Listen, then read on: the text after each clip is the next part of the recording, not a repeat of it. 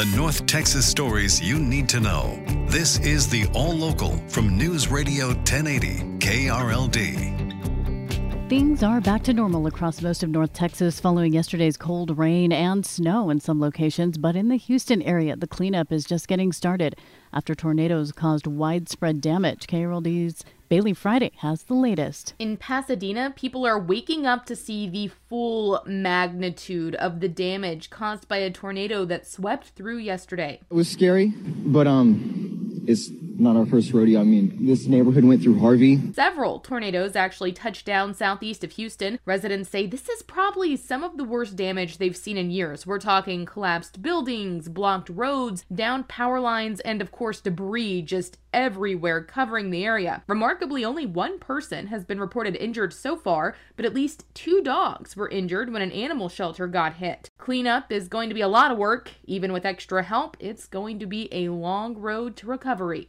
Bailey Friday News Radio 1080 KRLD. And help is on the way as tornado recovery efforts begin. The North Texas based mission Texas Baptist Men already has teams on the ground south from San Antonio all the way down to the southeast corner of Texas. We actually have a chainsaw team that is working this morning down in southeast Texas. They're clearing limbs that have fallen. They're clearing the trees that have fallen, literally creating a path for folks to recover after these storms. John Hall with Texas Baptist Men says the damage is very bad in some places, not so bad in others.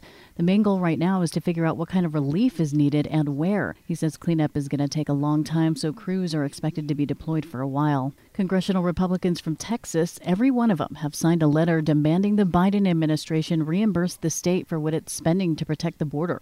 Here's KRLD's Alan Scaia. All 25 Republicans in the Texas congressional delegation signed the letter addressed to the president.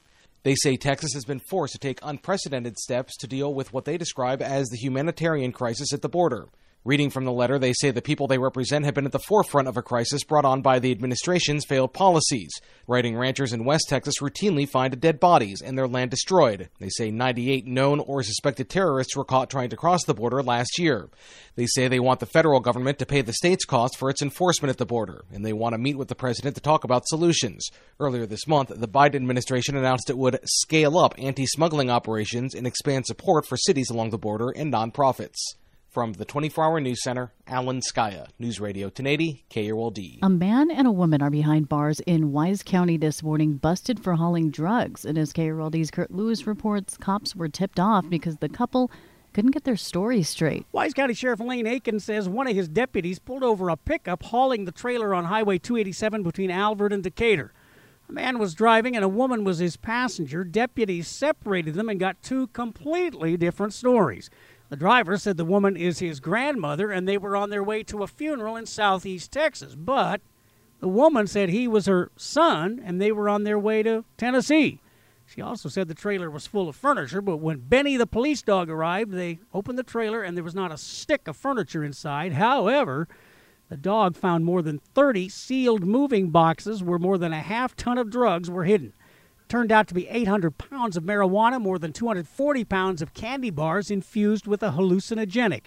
Both the driver and his mom or grandma or whatever were hauled to jail. From the 24 hour news center, Kurt Lewis, News Radio 1080 KRLD. On the heels of a fatal shooting that left one 17 year old dead and other teens wounded, a new partnership is being formed in Fort Worth aimed at ending youth gun violence.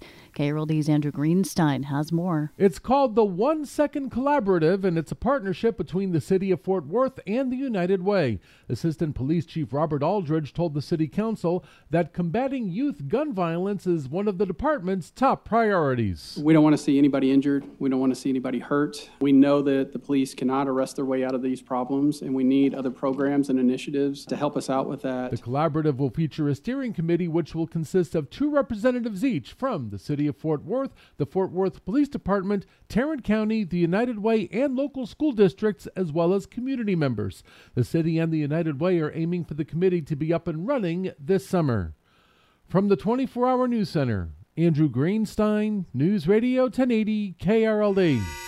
The All Local is updated three times a day. For the latest news, traffic, and weather, listen to News Radio 1080 KRLD. Visit KRLD.com, download the Audacy app, or ask your smart speaker to play 1080 KRLD.